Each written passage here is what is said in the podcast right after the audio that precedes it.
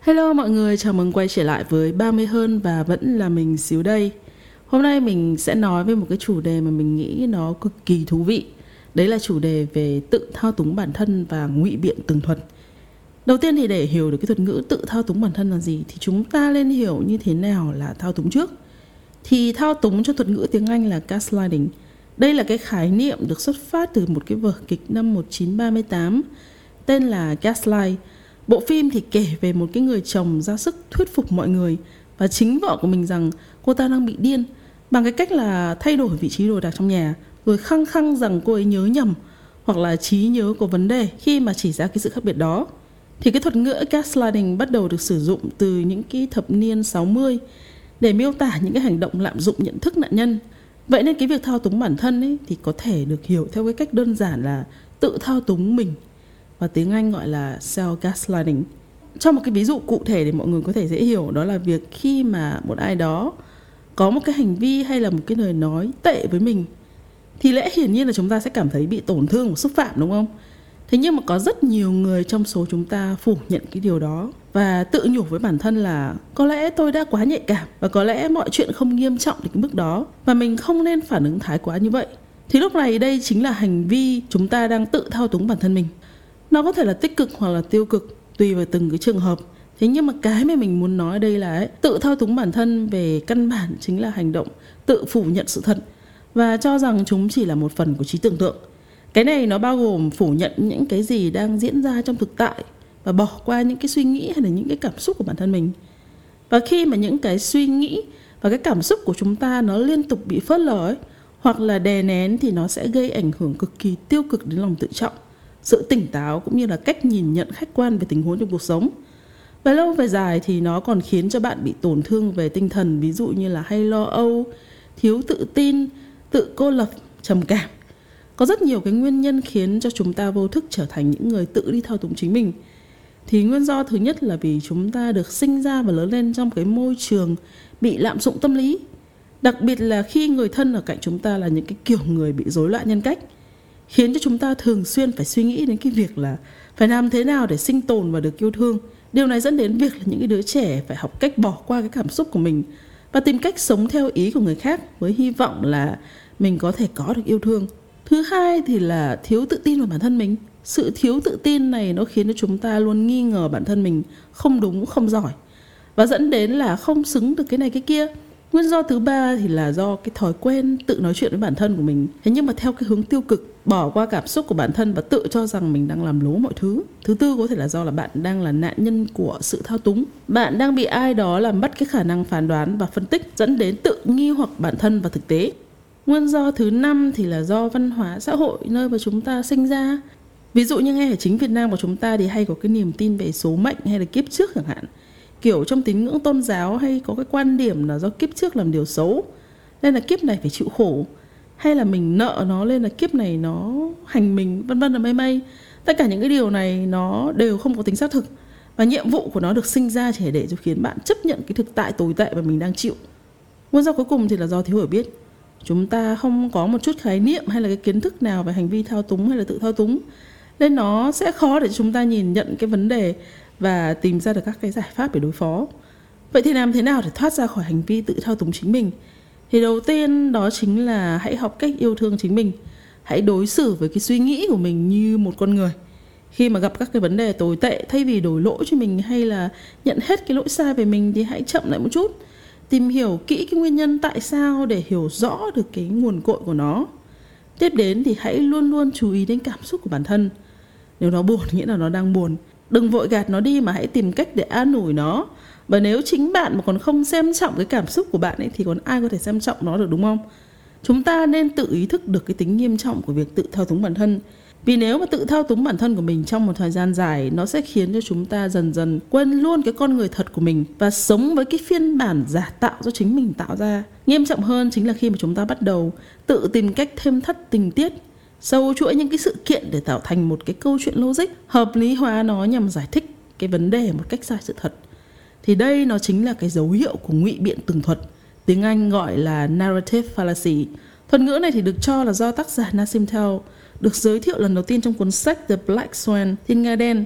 Thì trong cuốn sách này, tác giả đã lập luận rằng con người thường xuyên tự lừa dối mình bằng giả lập những cái câu chuyện không có thật một cách logic và tin rằng chúng là sự thật nguyên nhân của cái ngụy biện tường thuật thì đó là khi mà con người của chúng ta bị bao quanh bởi quá nhiều thông tin thì theo cái lẽ tự nhiên cái bộ não của chúng ta ấy, nó sẽ buộc phải sắp xếp mọi thứ theo một cái trật tự nào đó để xử lý.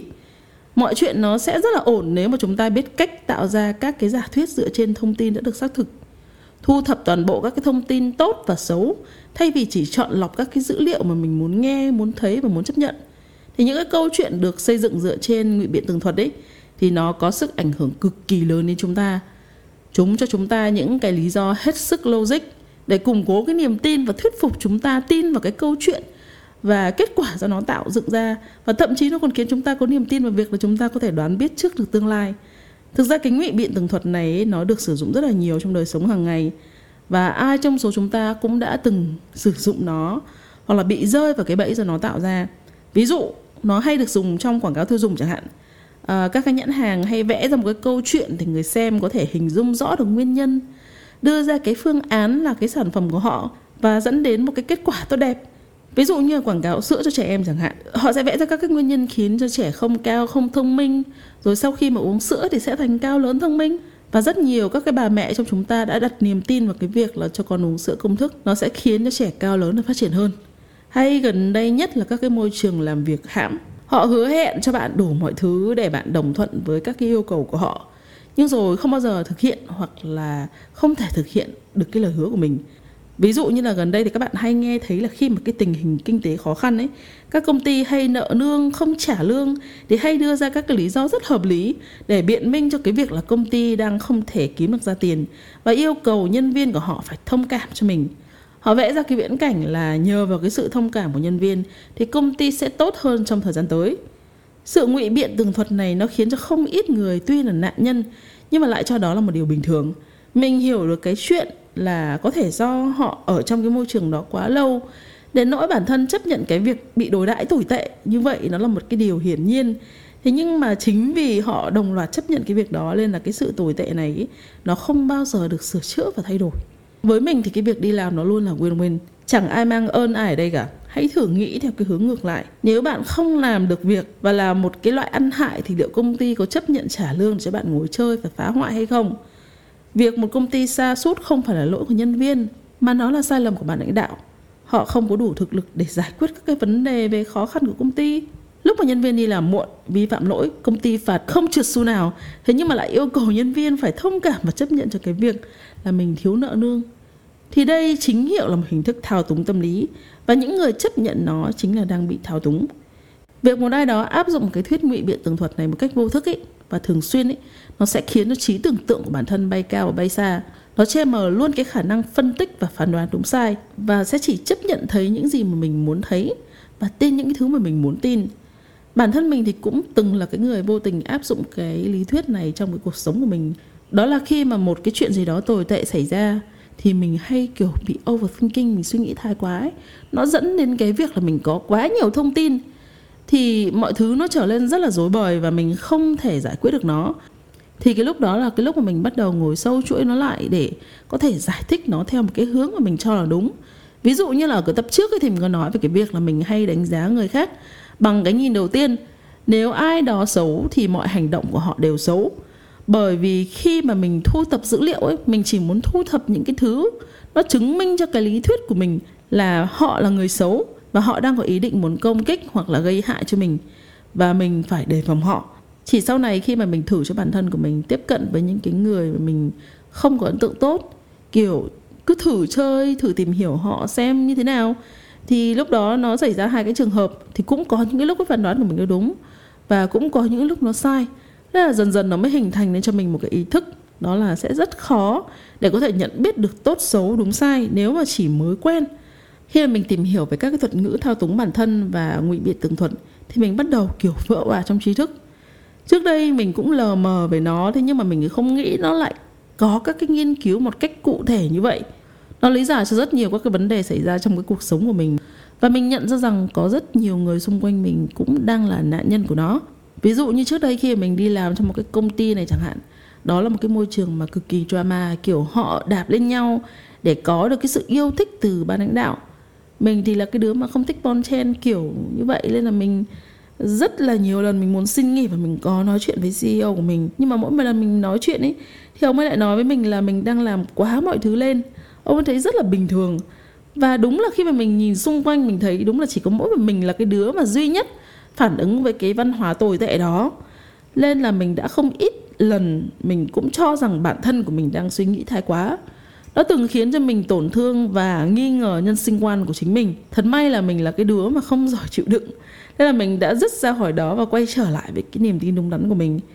Hay cái việc mà hồi nhỏ mình học dốt chẳng hạn những người xung quanh của mình, kể cả bố mẹ mình đều nói mình là dốt. Nó khiến cho mình dần dần tin rằng mình thực sự không thông minh và sẽ chẳng làm được gì. Lên chuyện, chỉ sau này khi mà đi du học để được trải nghiệm cái nền giáo dục khác thì mình mới thấy chỉ là do mình không hợp với cái phương pháp giáo dục của Việt Nam thôi. Cao cấp hơn là mình đã từng gặp một cái chị này. Chị ấy đúng là cái kiểu tự thao túng bản thân ấy và thích nguyện biện tường thuật. Luôn cho rằng bản thân mình là người tốt và mọi người đều đang coi thường và muốn hãm hại chị ấy đầu tiên thì thực ra mình cũng không quan tâm lắm. Kiểu chỉ nghe các câu chuyện về cho rằng chị này khá là yếu đuối và cần một cái người nghe để tâm sự. Thế nhưng mà đây nó lại là một cái quyết định sai lầm của mình, bởi mình vô tình khiến bản thân của mình trở thành một phần trong cái câu chuyện của chị ấy dựng lên. Vì bản thân khá là hướng nội và mình cũng không hay buôn chuyện ấy, nên là mình cũng không lường trước được cái tính nghiêm trọng của vấn đề cho đến khi mà mọi chuyện nó vỡ lở. Mình trong mắt của mọi người trở thành một cái nhân vật cực kỳ phản diện người chị đó đã đứng ở giữa một mặt, dựng lên một cái câu chuyện rất logic để chứng minh mình là nạn nhân, để mình tin chị ấy đang bị mọi người đối xử tệ. Một mặt khác thì đi chứng minh với những người còn lại là mình là đồng minh của chị ấy và khiến cho họ rẻ chừng mình. Đến cả cái đứa em mà mình từng chơi, nó cũng nghi ngờ mình vì cái câu chuyện này nó quá hoàn hảo luôn.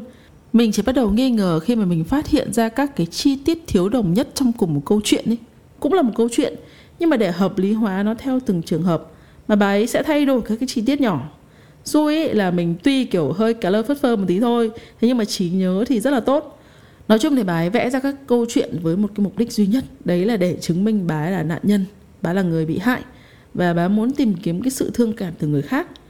Các cái câu chuyện của chị ấy mang lại rất nhiều những cái hậu quả nghiêm trọng đối với tim của mình. Khi mà tim của mình bị cho rằng không thể tự làm việc nếu mà thiếu chị ấy, trong khi sự thật là hoàn toàn trái ngược lúc mình nhận ra cái vả vào mặt ấy thì mình mới nghiêm túc tìm hiểu vấn đề, ngồi lại cùng với mọi người và làm sáng tỏ các cái hiểu nhầm. Thực ra thì mình thấy bà ấy không phải là một người tồi tệ.